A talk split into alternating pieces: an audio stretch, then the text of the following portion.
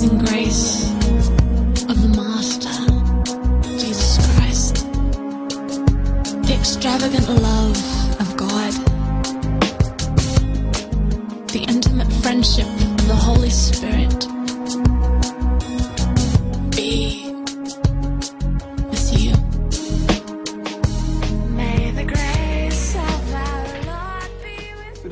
going to be preaching about the light of God. You know, there are many verses in the Bible that uh, seems to contradict the character of God, especially in the Old Testament, like um, in, in, in, in the book of Exodus with the plagues that came upon the Egyptians and how people were killed by hailstones and, and they died and all those kind of things. And um, also verses in, in the Bible concerning darkness around God and that God dwells in thick darkness and, and all those kind of things. And um, there are, there's a lot of, uh, there's a big paradox in the Bible when it comes to light and darkness. When, because the Bible says God dwells in thick darkness. The Bible also says that God is light. And how does these things work? That's what I'm explaining today in today's message. Um, let me just give you a little bit of an introduction.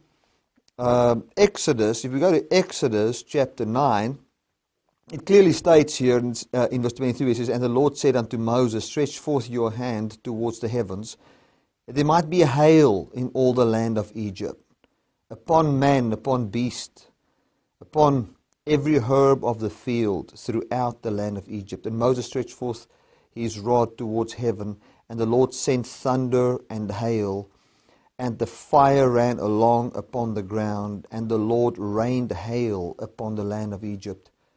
So there was hail and fire mingled with the hail, very uh, uh, grievous, I think it was. This is a difficult English word here. Such as there was none like it in all the land. Egypt, since it began a nation, it became a nation. Verse 25. And the hail smote throughout all the land of Egypt, all that was um, in the field, both man and beast. And the hail smote every herb of the field and broke every tree of the field. Man, that's glorious if you really understand what it says. Only in the land of certain place where the, um, the children of Israel were, was there no hail. Now, um, why, why does that happen? How does that work? And um, let me give you a word here in, in, in Psalm 18, verse 11. This talks about the psalm writer, um, David, that just said he prayed to God and then God answered him. And this is what God said. Um, uh, this was his answer. Let's, let's see what David said. He says he was in big distress.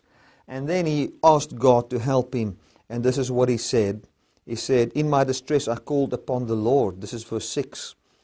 Um, and just before I continue, the reason why I say this is I'm heading towards explaining, um, according to my understanding, a little bit of end time judgment and how that worked in some of the verses as I see it in the book of Revelation.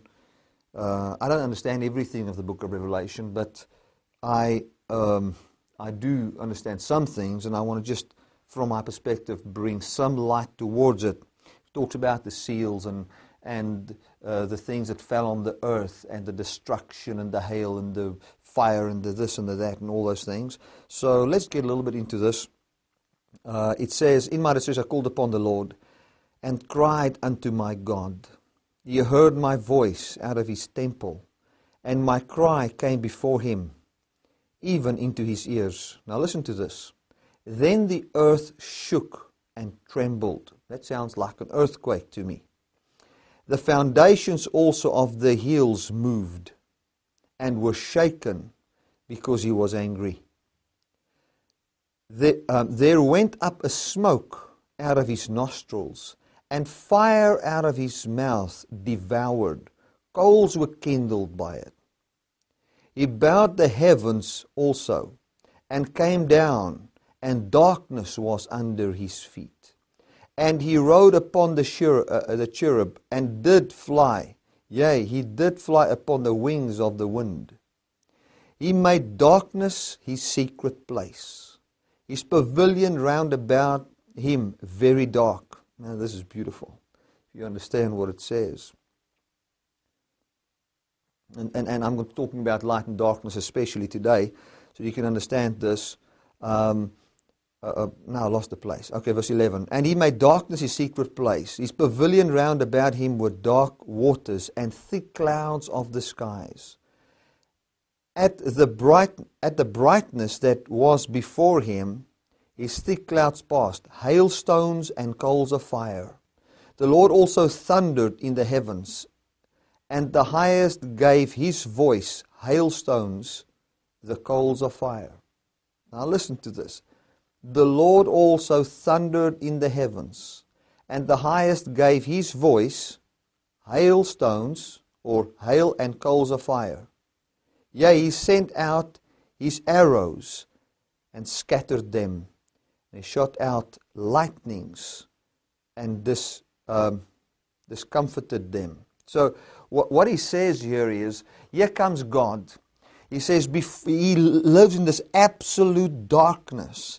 And out of this darkness comes fire and he breathes this darkness.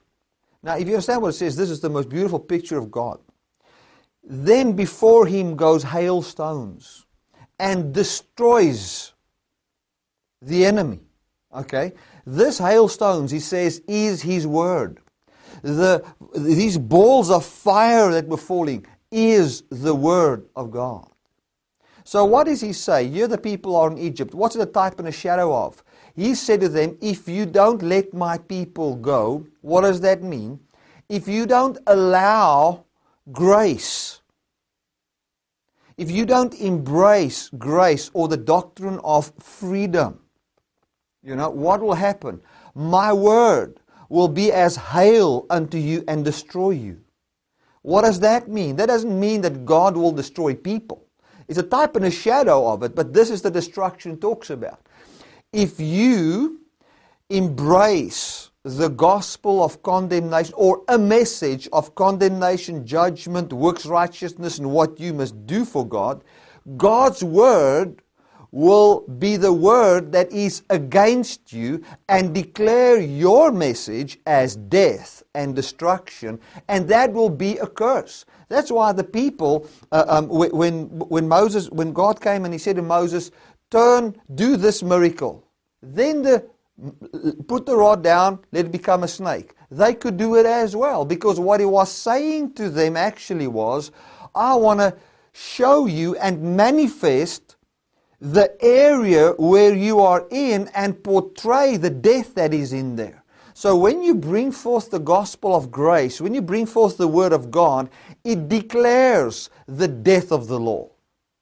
It manifests the death of the law. It shows forth the death of the law.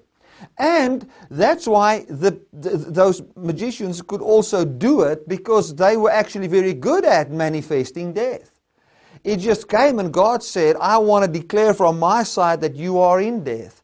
I want to declare from my side my word brings destruction to your system.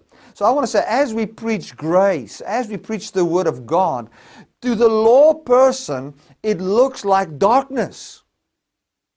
It is like, man, this guy's preaching darkness. He's not bringing light. He's preaching something that is wrong. But that wrong message brings destruction to the law system. As we preach grace, we find the law system crumbling and becoming nothing. And as we preach grace, I've seen many church leaders, and if you're a church leader, I want to listen to the message that, uh, that will come after this introduction part.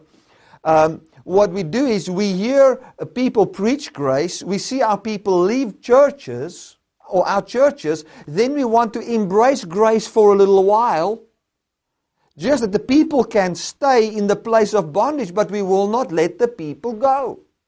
We will not set them free. Like, for instance, in the tithing system. If I come and I preach a message that says Jesus is the tithe, if I say Jesus is the fast, if I say fasting is your belief and not leaving food, um, if I say obedience is not towards the pastor of the church, but towards um, the gospel of grace, Obedience finds a definition not in the law and obeying the law, but in believing the gospel of truth.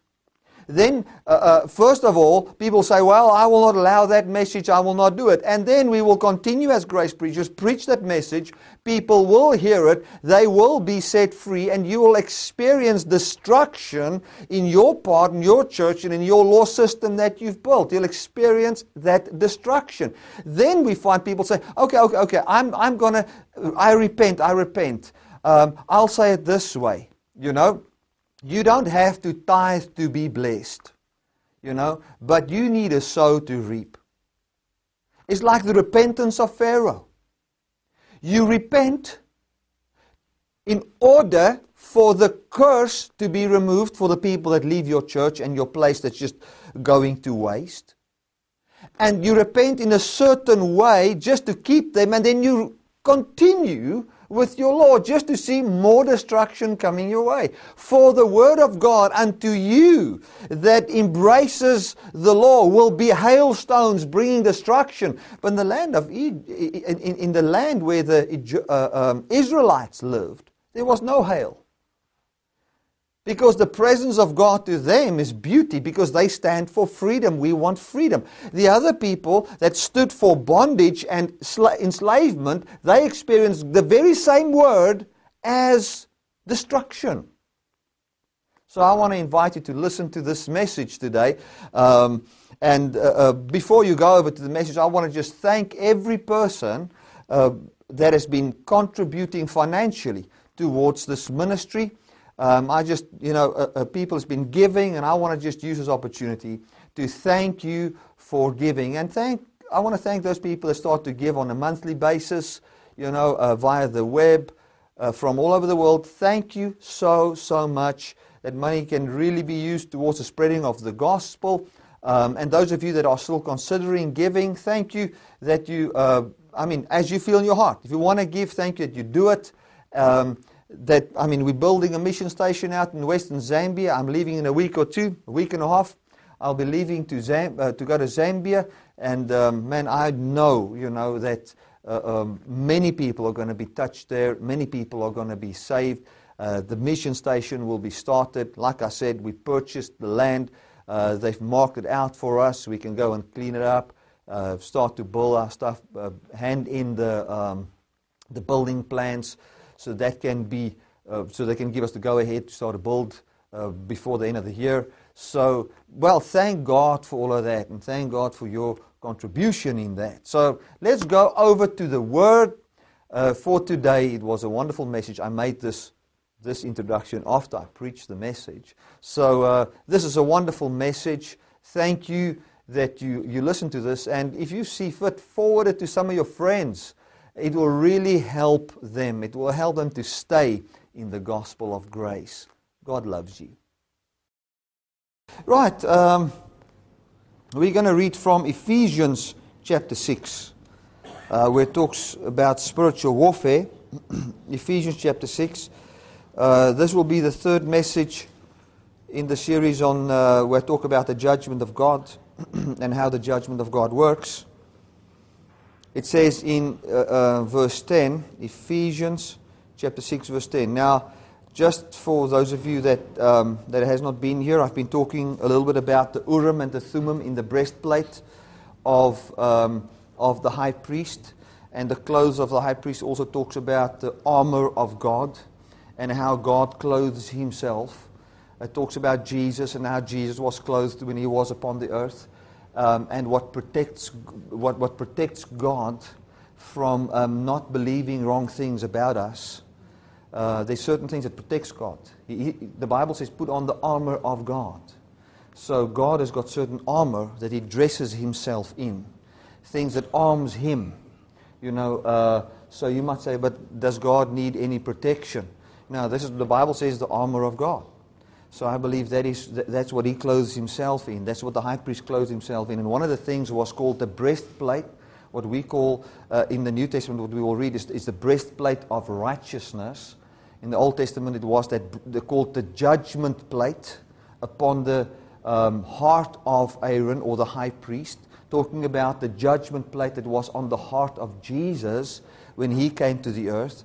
And what was on the heart of Jesus was in the Spirit was these 12 stones talking about the church, all laid in gold, talking about the divinity of God, that we were laid into divinity, um, that He made us divine.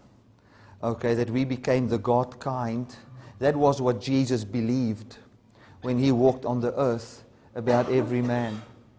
People didn't know what He believed, people didn't know what God believed about man. God believes. He walked with the belief that we are divine, that we are the God kind.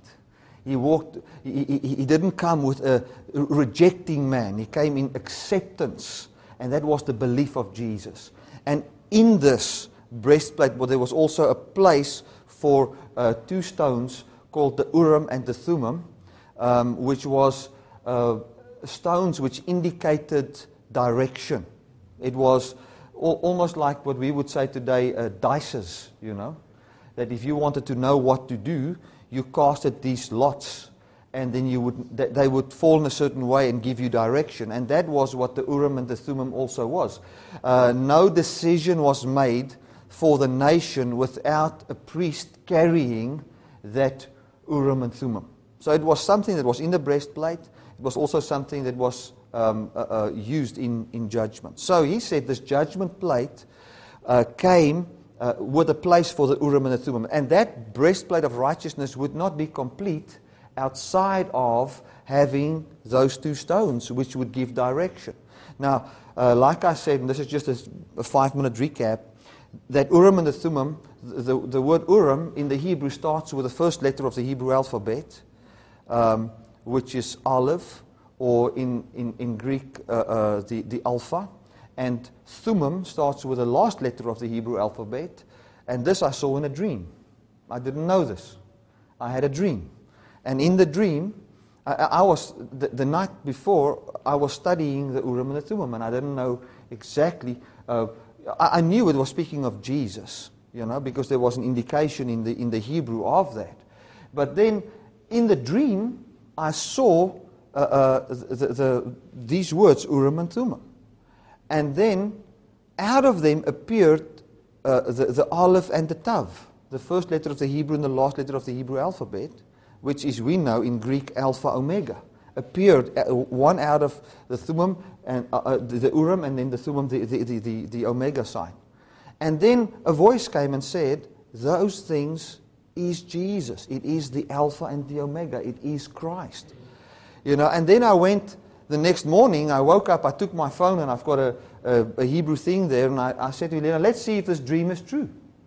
Because the, fir- the first words start like that. I know Urim, I mean, that's the way you pronounce it in the Hebrew, Hebrew, Hebrew Urim. It starts with a U, you know? It would be like Yud or, or a letter like that. But then you don't pronounce the A, but it starts with an A. And, I, and it was exactly like that, you know, in, uh, in the Hebrew. So uh, I believe really in my heart that this is what God reveals that the judgment of God about our lives is Jesus. He is our judgment. And then that word Urim in the Hebrew means fire or light. Okay? So, and then Thummim means innocence. So God's judgment is in the light of our innocence. He gives a judgment unto innocence. Not to find you guilty, but to find you innocent. And in judging you as innocent, he finds the law guilty in finding you guilty. I hope you understand that. And uh, because it's very difficult, and, and in future we're going to talk about the end time judgment of God. And without understanding these little things, you will not understand what the end time judgment of God will be. And it will be, you'll be scared of, for the return of Christ. You'll be scared of the white throne judgment of God, you know, which is actually, uh, um, you know, if you understand this thing, I, I mean, we'll get into that. It will be so clear and will give you joy and peace when you think of that judgment. Um, okay, so w- w- just with that in mind, that the light, the word Urim, the light that the Bible talks about, is the judgment unto our innocence. Okay, so from there we find our definition for darkness and our definition for fire and light and judgment. Okay, Ephesians chapter 6. Oh, now I'm in Philippians, sorry. Here it is.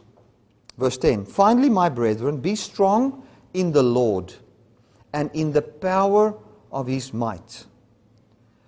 Put on, so now, now, now let me just explain that to you. It says, Be strong in the Lord. What does that mean? Those of you that come regularly, what, what does Lord mean? The word Lord means He's my servant. Okay?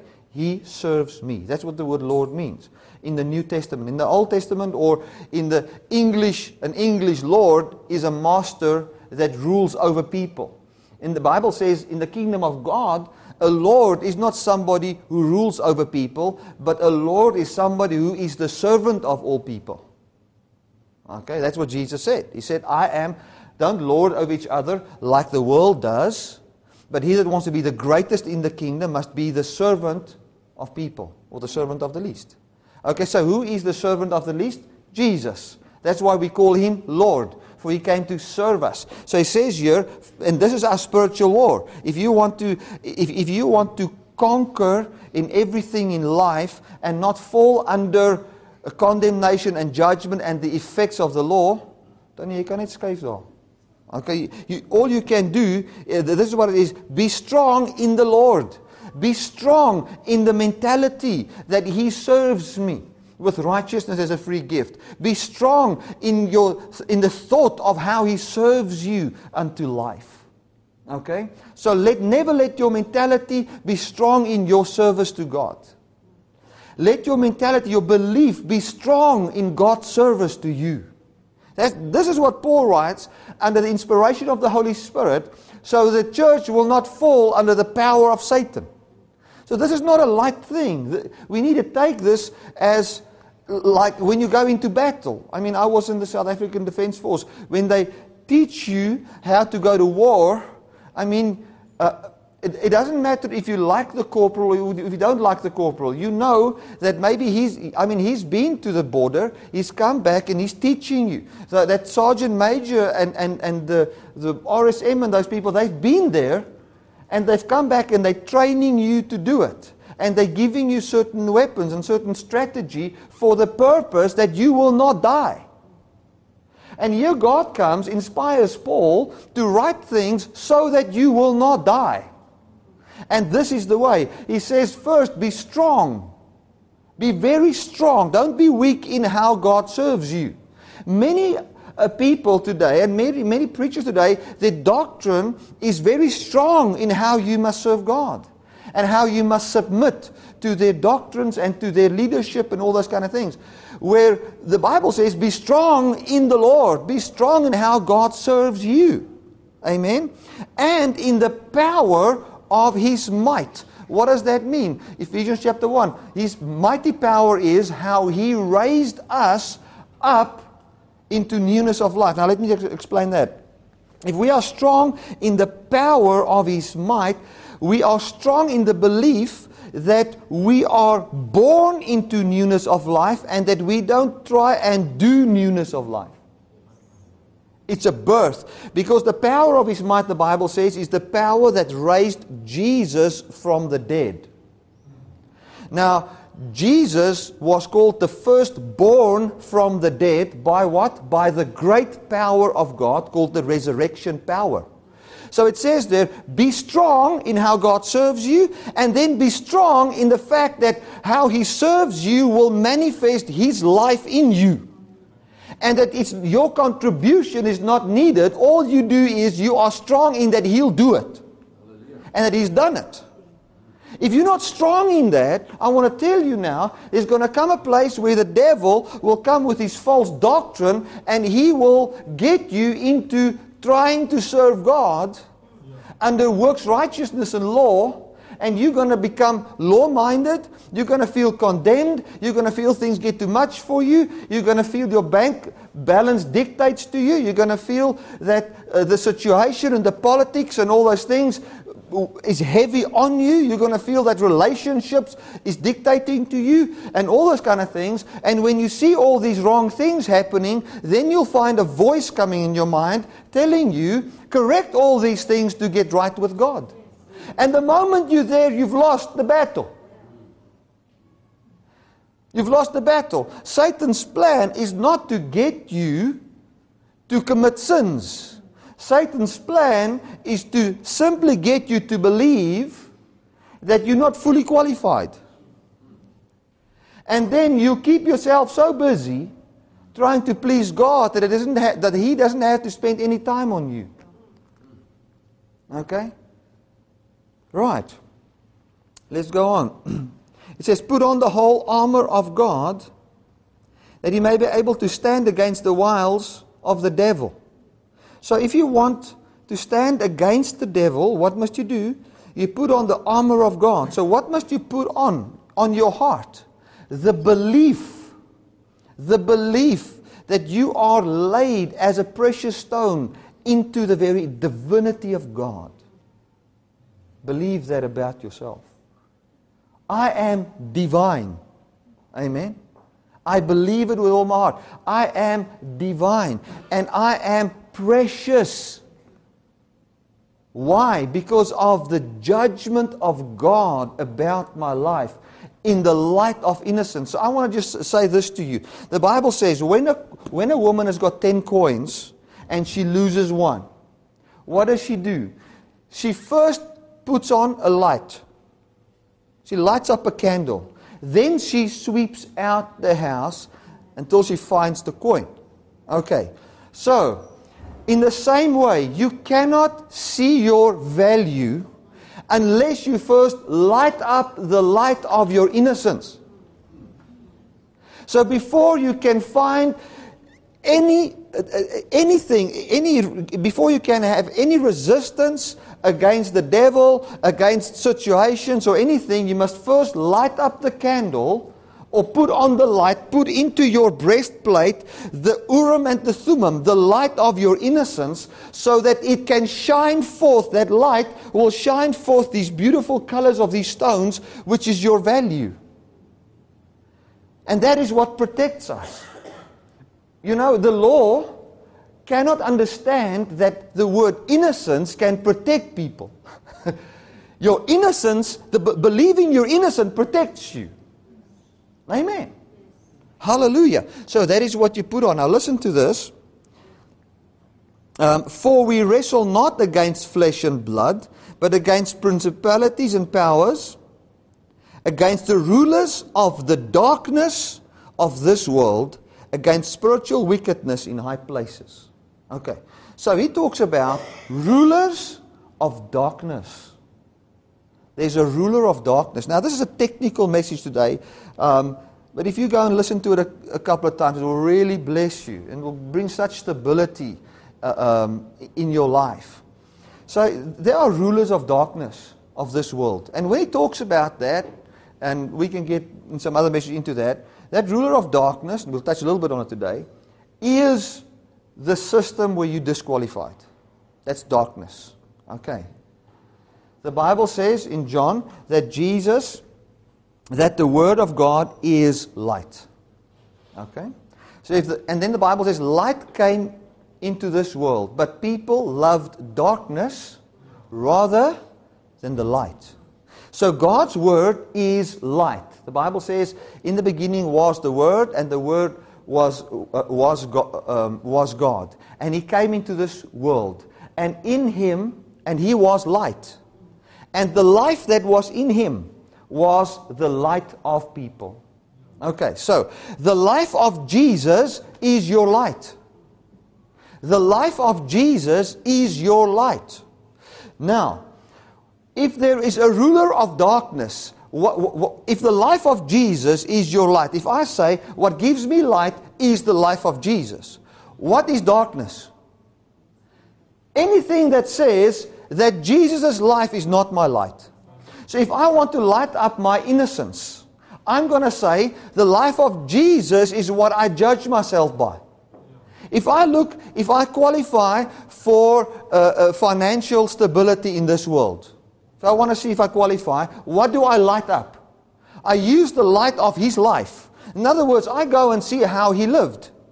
Then I don't try to copy his life to qualify. That would be the wrongest thing you can do. Then you say his life is enough to qualify me. So I look into the into his life as shedding light on my financial situation, my marriage, wherever I sit today. And his light is the qualification for me. Okay? Now, any doctrine or anything that says that I cannot use it that way, but that I need to contribute, is called darkness. It is called, it, it is empowered. Now, now this, I'm going to say it in a radical way, but you need to hear this. It is empowered by Satan. It is not just somebody misunderstanding. That guy, that person, is actually under the ruler of darkness. He's, he hears a voice. He says he hears a voice, he hears God, but he's not hearing God. He does hear a voice, but it's not God's voice, and brings forth things that disqualify us. We can hear that ourselves. You know, where you will say, you know, if you, let me give you an example. Say you use uh, a certain medication, you know. Now, you can hear a voice that says, listen, for you to declare yourself as victorious in this life, you need to stop to use that medication. You know, that is not in the light of his life, is your life. That is in the light of your life, is your life. And that's called darkness. That's called darkness. Amen. So our war is against that darkness. To stay in the light of innocence. Okay, let's quickly go to, um, and I want just now I'm going to talk about this paradox. Let's go to Exodus 10, verse 22. Like I said, today's message may be a little bit technical, but I'm sure it will be a lot to chew on.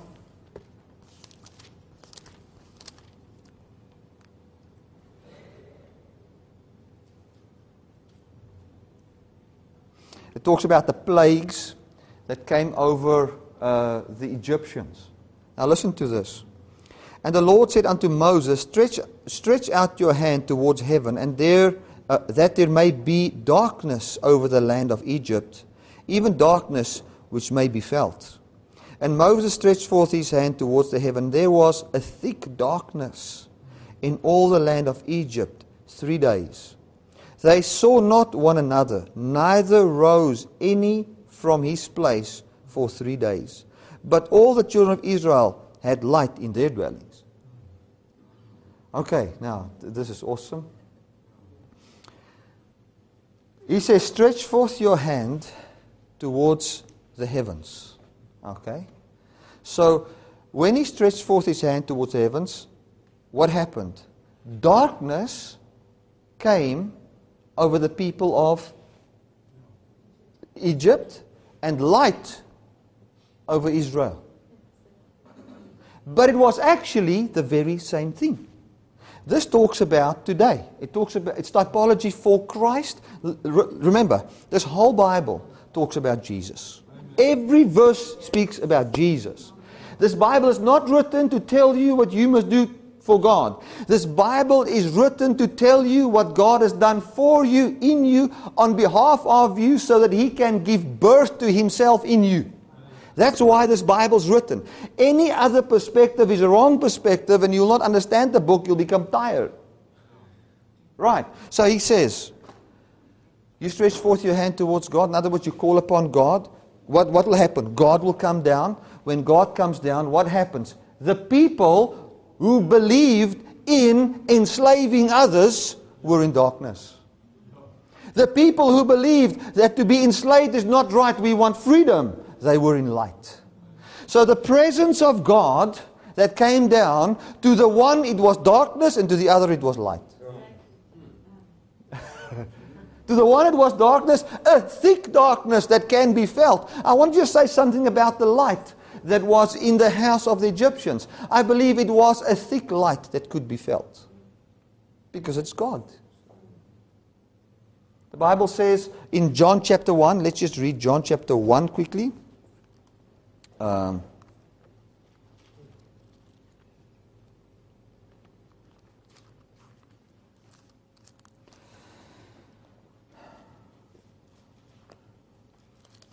John chapter 1. Thank you, Jesus.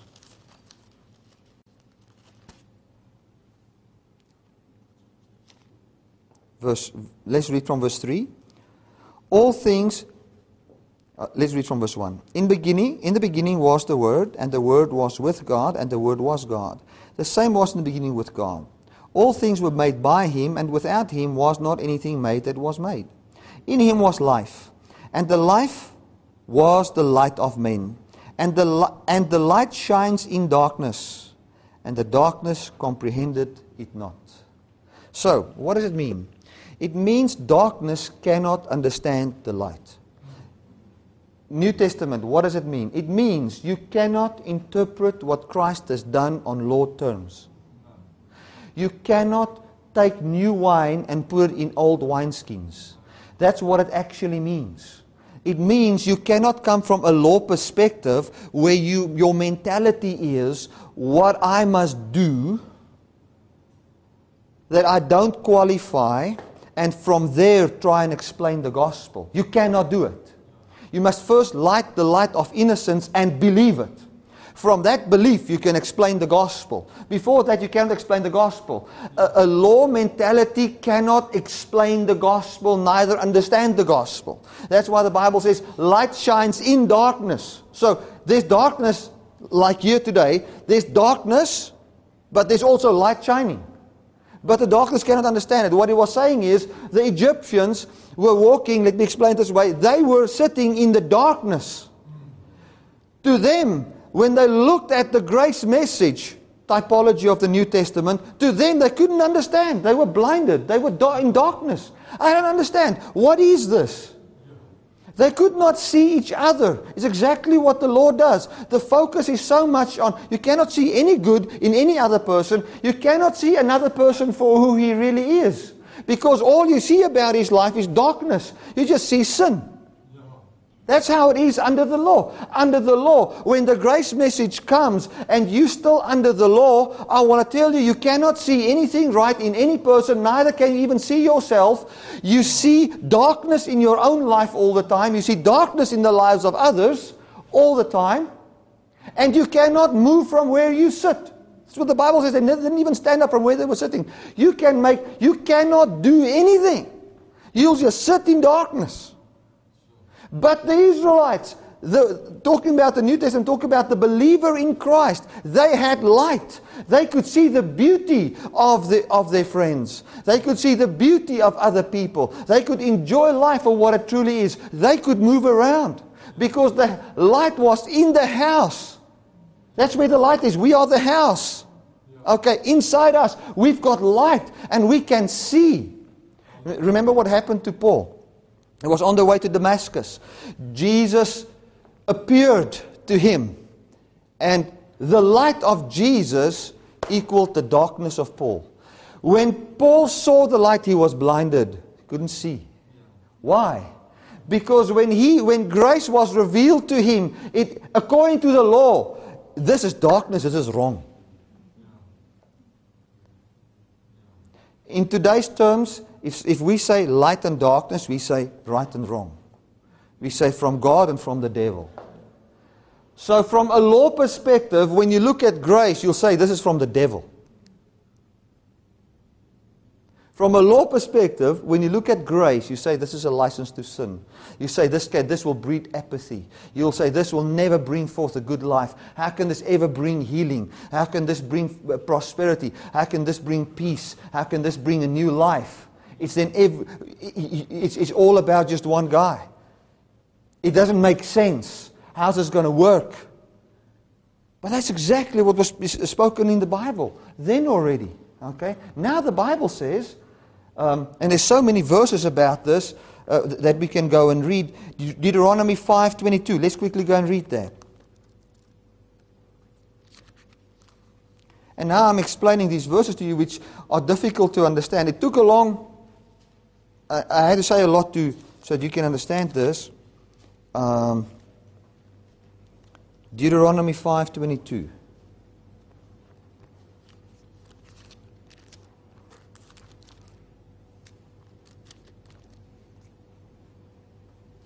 It says, These words the Lord spoke unto all the assembly in the mount, out of the midst of the fire, out of the cloud, and out of thick darkness, with a great voice.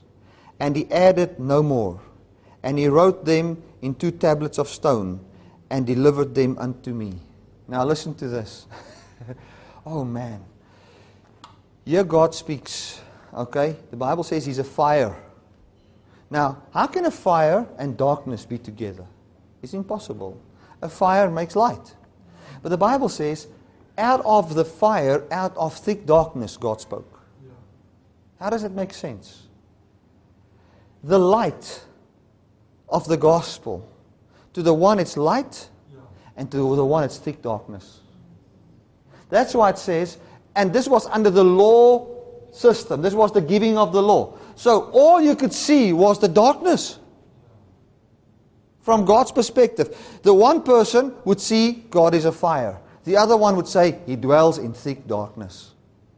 The one would say God is a God of grace. The other one would say, oh, this grace message, we don't understand that. You know, but we know we must do all these things because that is their light. Then the Bible says Jesus Christ came to give light unto every man. And he gives light to every man that is born into this world. Light to every man. That means whenever a person is born, he shines his light in him. Okay? The gospel of grace is towards him. He's born under the system of God doesn't judge him by his works, God looks at him from the light of innocence. Okay, we must, we must realize that God shines His light on every man. Now, the Bible says, and we still read it, if the light in you then is darkness, how great is that darkness? So, if God comes and He shines His light, but when He shines His light, you find yourself in a darkness where you cannot see each other, how great and thick is that darkness? It's even a darkness that can be felt.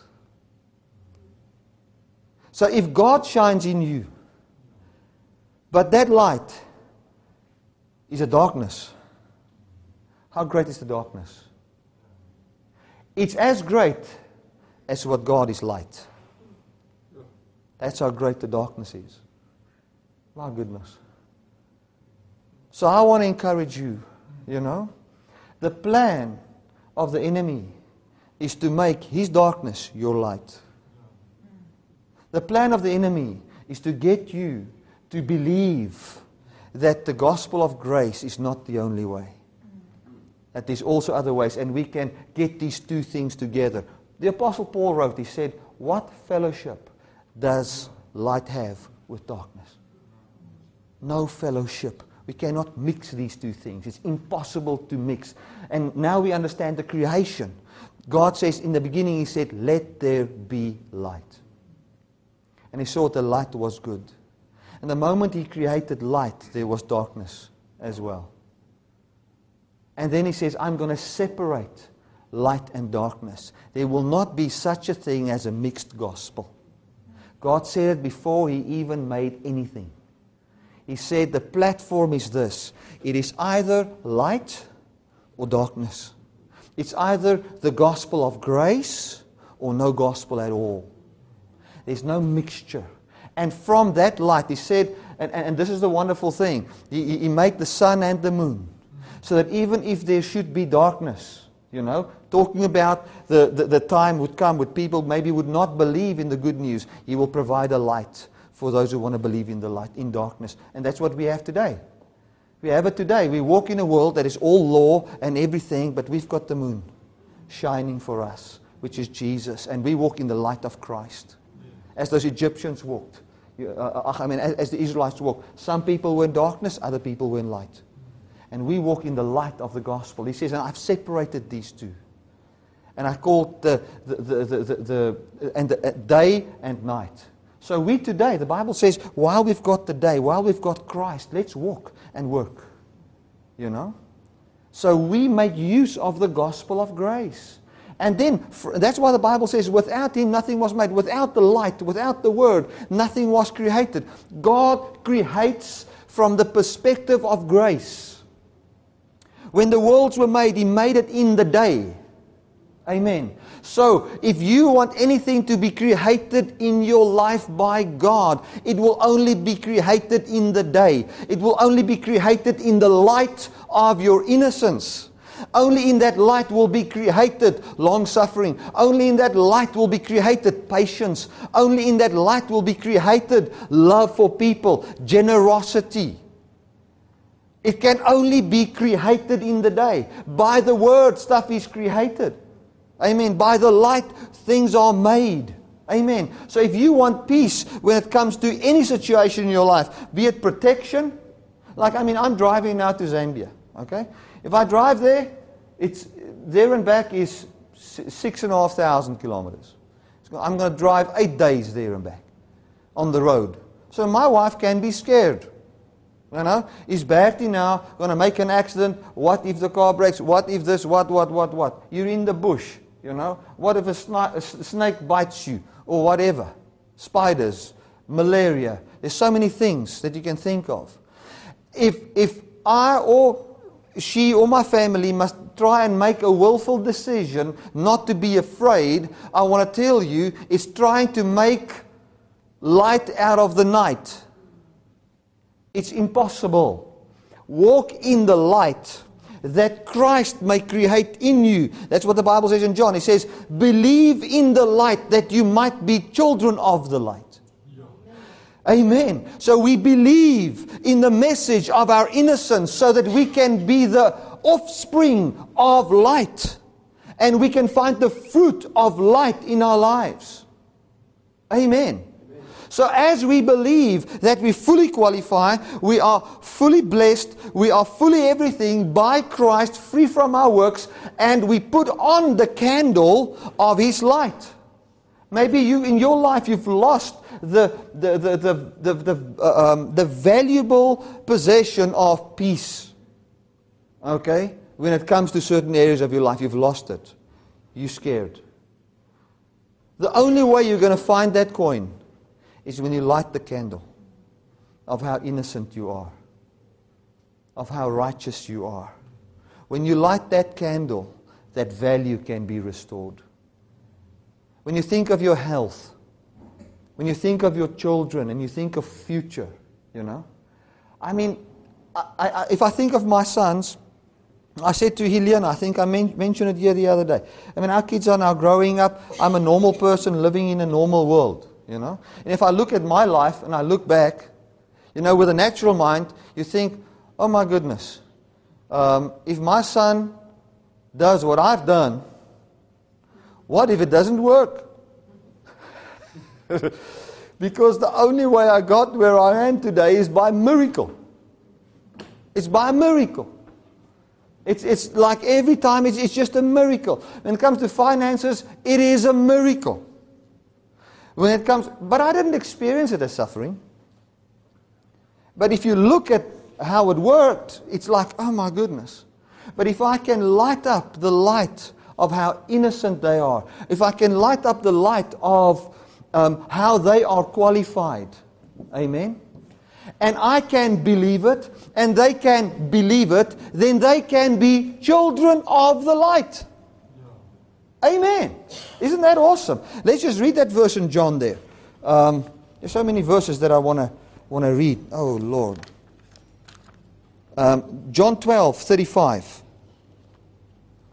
John 12, 35. So, in our spiritual war, we put on the breastplate of righteousness. I like, I like it being called the breastplate of righteousness. It means the belief of how righteous you are. Hallelujah. The belief of how righteous you are, how qualified you are unto anything. Amen. Right. Uh, um, what I say was it? 12, 30, 34. It says, it, it talks about Jesus when he was upon the earth. So it's a little bit out of context, but verse 36 makes a lot of sense. It says, Then Jesus said unto them, Yet a little while is the light with you. Walk while you have the light, lest darkness come upon you, for he that walks in darkness knows not where he goes.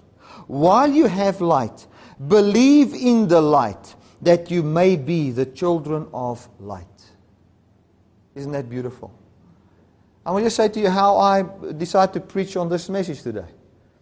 Uh, on Friday night, I had a dream. I didn't know this was in John 12.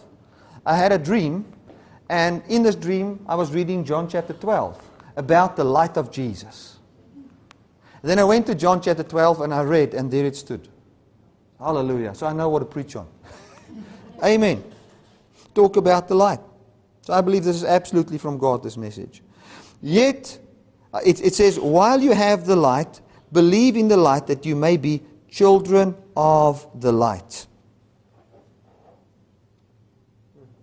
Verse 46 I have come a light into the world, that whosoever believes on me should not abide in darkness. Isn't that beautiful? Oh, hallelujah. Believe in the light that you may be a child of the light.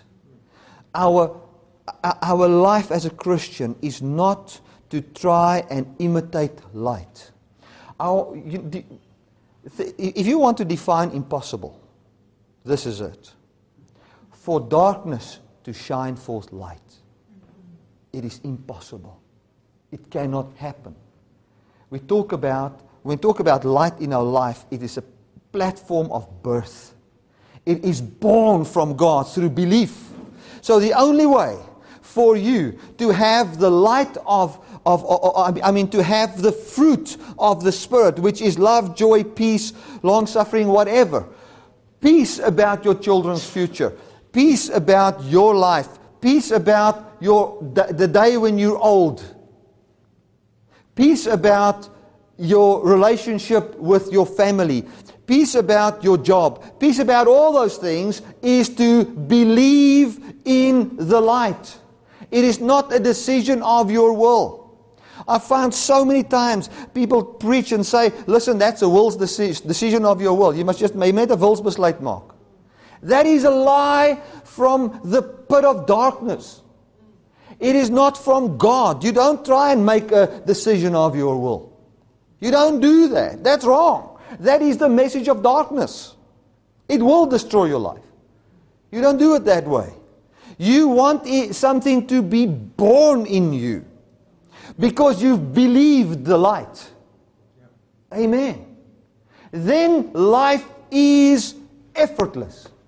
Effortless, effortless. I was speaking to a, a, a person uh, on, on Facebook, and I, I mean, this, he's a friend, and we differ on certain things, you know. Now, what he says is that um, we received salvation for free. It's an absolute free gift. But we, and then he uses a verse in Peter, need to add to our faith. So a verse that says, add to your faith virtue, this, this, this, this, this. Okay, now I've explained that before. I'll do it maybe later another time. But add to your faith. And he says now we need to add to our faith an effort to grow spiritually. And that is an effort. Like when you go, he's also a preacher. He says when he goes and preaches at a place, it's an effort.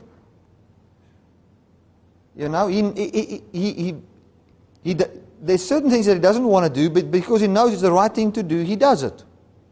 And he gets it right. Now, very fortunate for the strong world.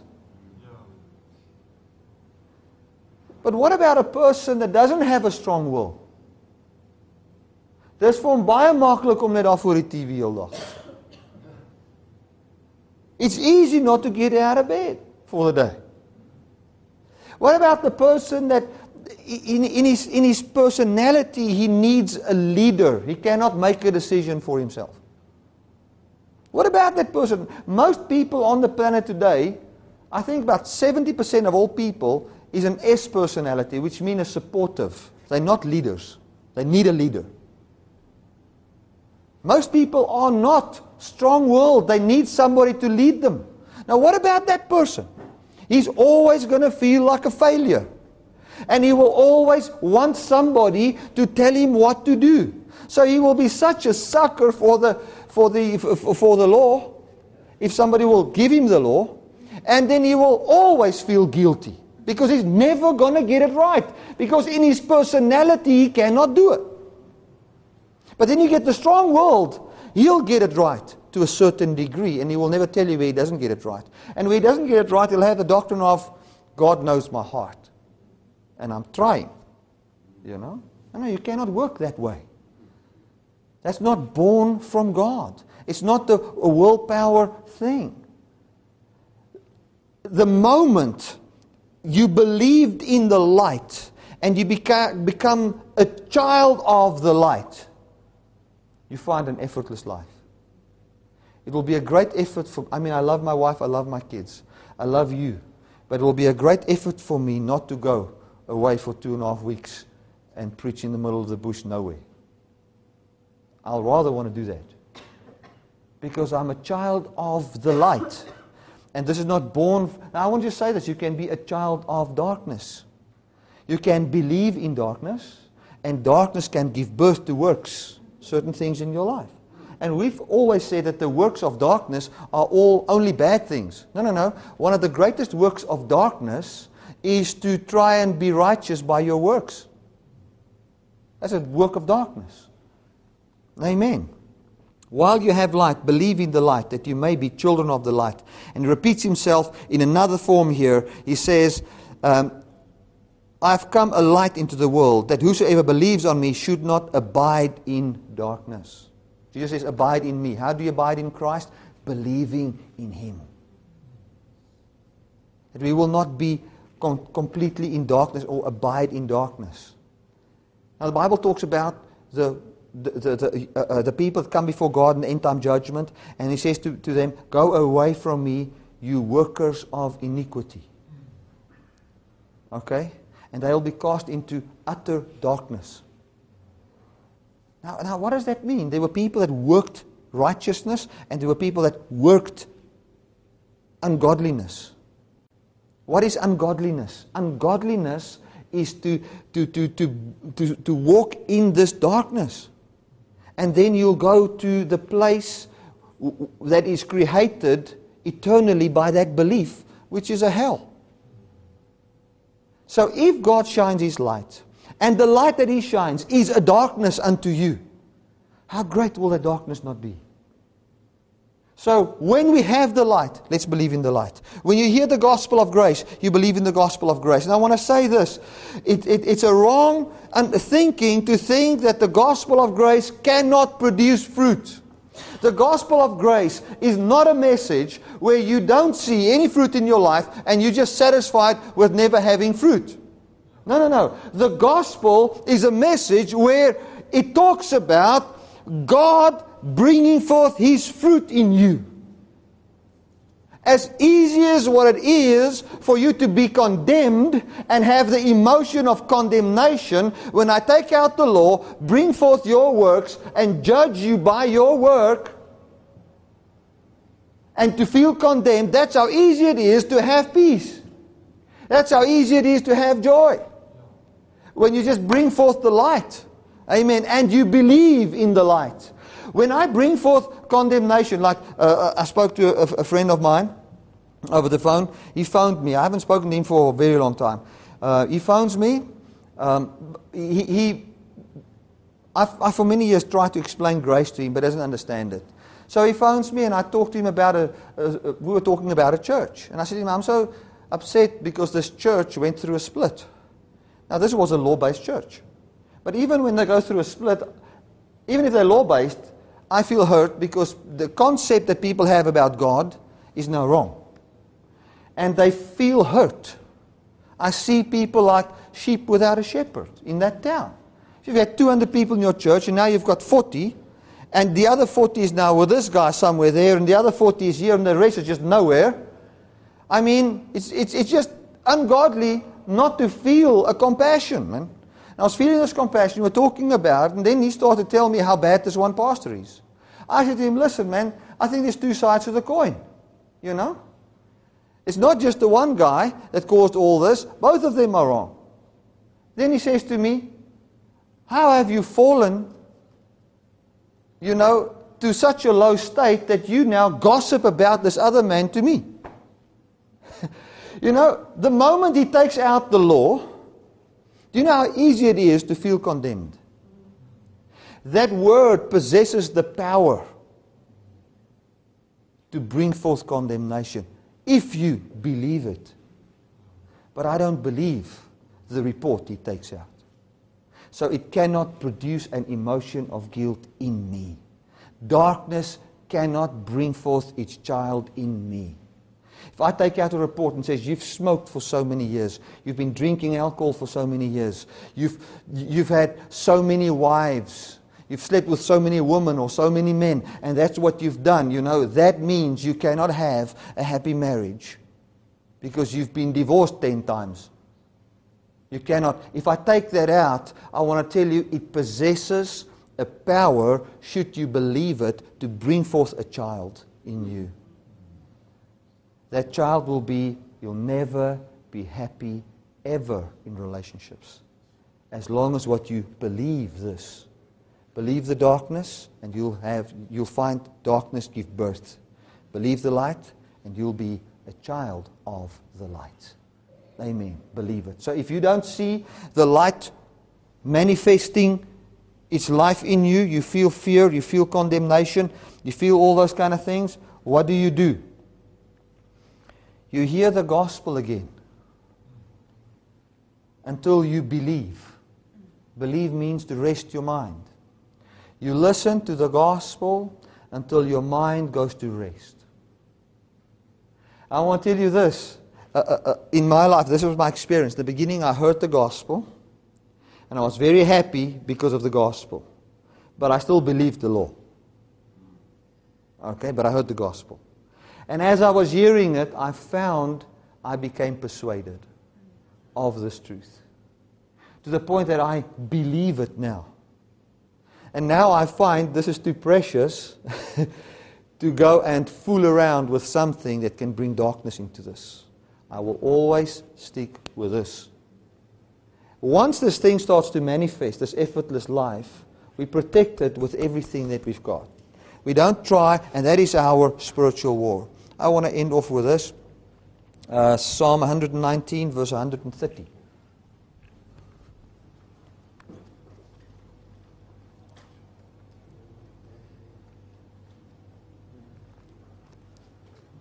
You know, I want to, the gospel, the Bible says, um, we are the light of the world. Okay? So if you are the light of the world, meaning that as people today, we shine as lights. What does it mean? It means that we are the candle declaring the innocence of people. That's what it means. You're not the light of the world by telling people drinking is wrong. Then you're the darkness of the world. I don't say drink and be drunk. You know, a, a, very good friend of mine, Richard Gamble, um, made this video. He didn't get a lot of likes on it, or a lot of comments. I did put a comment there. He was sitting there and he, and he said he listened to one of my messages of years ago. I talked about scripture interpretation. How do you interpret scripture? And if it's not in the light of the gospel of Jesus, if it doesn't point to Jesus, you're not understanding the verse. The Bible, Jesus is the Word. So if you read the Bible, you don't see Jesus, you're not reading the Word of God. Okay. So if you, and I also said that the Bible is not the Word of God, but the correct interpretation of every scripture is the Word of God. And that every scripture in the Bible contains the Word of God. I also said that. So he was very happy about that and he was talking about it and whatever. And then he said, um, there are many things that we take in the Bible literal and we feel we condemn ourselves over it. And he did say it with a, a compassion in his heart and trying to explain to people. And then he said, many people will be offended if a preacher drinks wine or a beer. And he said, But for those legalists, I've got a beer here. and he just opened it up and he says, I just cheers on Jesus. and he drank his beer. Glory to God.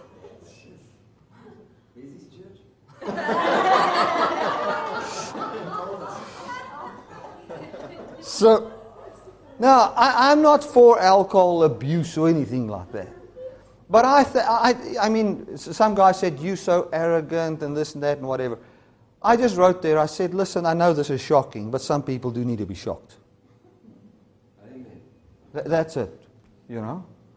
He wasn't drunk, he just drank a beer and preached. That's all he did, you know. So, um, to the one, that is thick darkness. That is what you call thick darkness. But God dwells in thick darkness to the law person. When I look at what Richard has done, I see the glory of God. If a person listening to this over the web now will say, um, in his legalistic, he will say, I see thick darkness. but I'm seeing the light of God. I'm seeing the freedom of the gospel of Jesus. Thank you, Jesus, for that. Amen. That is what we call thick darkness and light. Now listen to Psalm 119. Jesus is the light of the world, declaring the law as darkness. The Bible says, now listen to this, the eye. I, I'm- we must first do that. I can't go with. We will finish with Psalm 119, but let's quickly go to uh, Matthew 6. Matthew 6. This is, this is very, very important. Listen to this. Matthew 6:22. Where your treasure is, there your heart, this verse 21, be also. The light of the body is the eye. Now we know Jesus is the light, okay? But now he comes here and he explains something else. Okay, so here is Jesus. He is the light of the world. But what enlightens your body is your eye. Okay, so here is light. Your eye is the window. Okay, if you want light in your house, then you must open the window. So, the light of the body is the eye. If therefore your eye be single, your whole body shall be full of light. But if your eye be evil, remember the Greek meaning of the word evil? Full of labor. That's what the word means in Greek. Full of labor or annoyances. If your belief system is full of labor, if the way you perceive things is full of what you must do for God, your whole body shall be full of darkness. Because darkness does not understand the light. But if your eye is single, you only see one thing Jesus, and not your labors, but Him only, your whole body will be full of light. Amen. Thank you, Jesus. The light of the body is the eye. If therefore your eye be single, your whole body shall be full of light. But if your eye be evil, the whole body shall be full of darkness. If therefore the light that is in you be darkness, how great is that darkness? My goodness. So that's why when you preach grace and a person wants to believe the law, you will react with reaction as what you would take somebody and trying to put his head under the water and kill him. Because you're taking away his oxygen. That's it. He feels he's dying. To the one, it's a smell of death. To the other one, it's- of, that of life. So if you preach grace and a person does not want to believe, and he persists in seeing it by a law perspective, he will feel you trying to kill him. And we feel, if I come today and I pre- preach a works righteousness message here, you'll feel you cannot breathe. You feel you're taking away my life. Amen. End off with Psalm 119.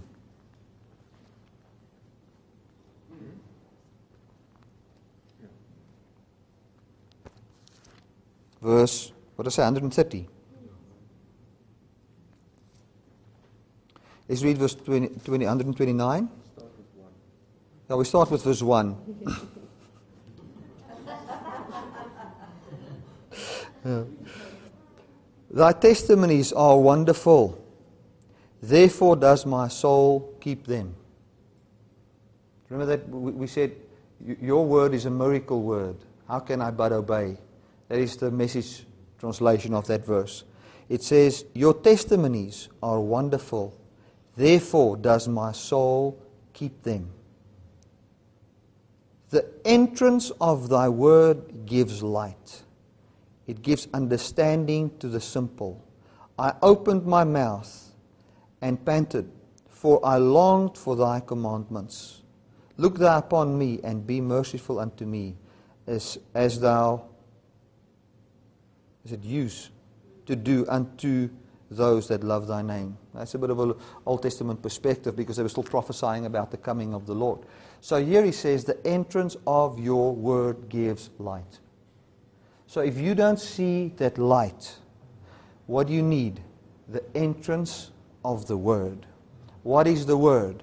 It is the light of your innocence, the Urim and the Thummim, the judgment of God in the perspective in, in, in the, in the uh, concept or from the foundation of light. Amen. So, if you don't see that, get into the Word. I don't say get into the Bible. That's not what I'm saying. The, the last thing you might do is try to get into the Bible. The Bible might be the very thing that kills you. I want to tell you this, this, this scripture, interpreted by, by a law perspective, man, rather burn it. Burn it. Get rid of it. Just wasting your time. It is the source of your death. Better believe in no God.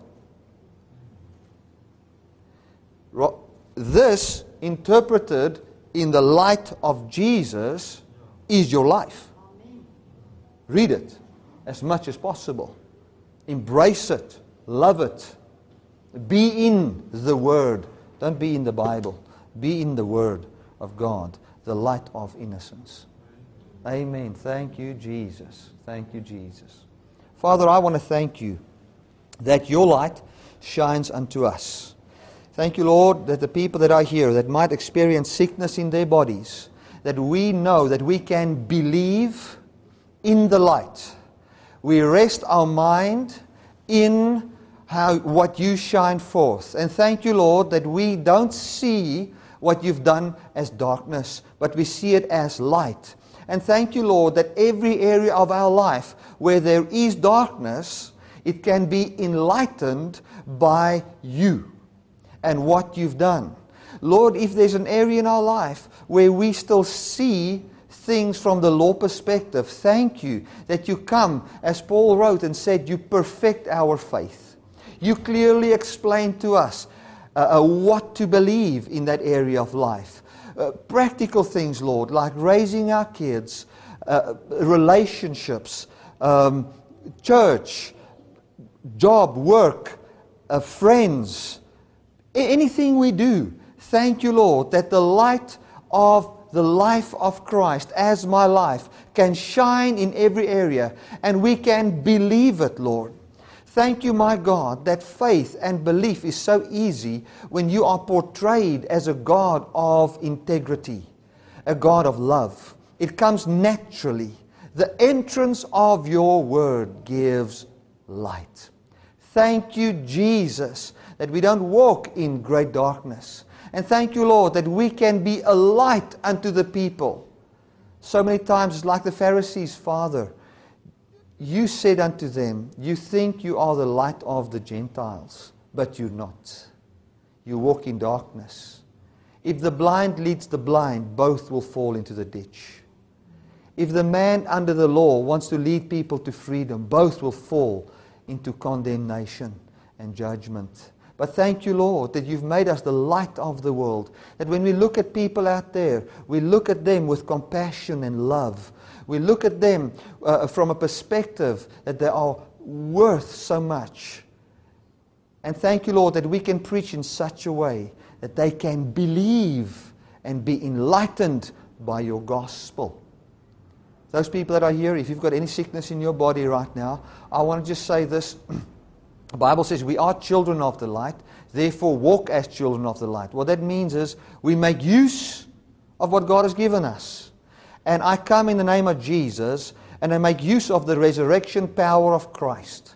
And I speak over your uh, body that experiences sickness and disease right now. And I declare the healing resurrection power of Christ I walk as a child of the light and I make use of that healing. I declare you are healed right now. Those of you that struggle financially, you struggle in business, things just don't seem to work, in the name of Jesus, I walk as a child of the light, and I command you to walk as a child of the light and to make use of the favor of God. Like that one song we sang, Your favor is my delight. We delight in the favor of God, which says we shall have favor with God and man. I declare over your business and over your finances the resurrection power and favor of Jesus. Those that watch by the internet, in the name of Jesus, I declare over your life the favor and resurrection power of Jesus you, I walk as a child of the light and make use of my rights in the kingdom, which is to speak the freedom of God over you and to see freedom manifest by miracle power over your life supernaturally. It happens by the glory of God.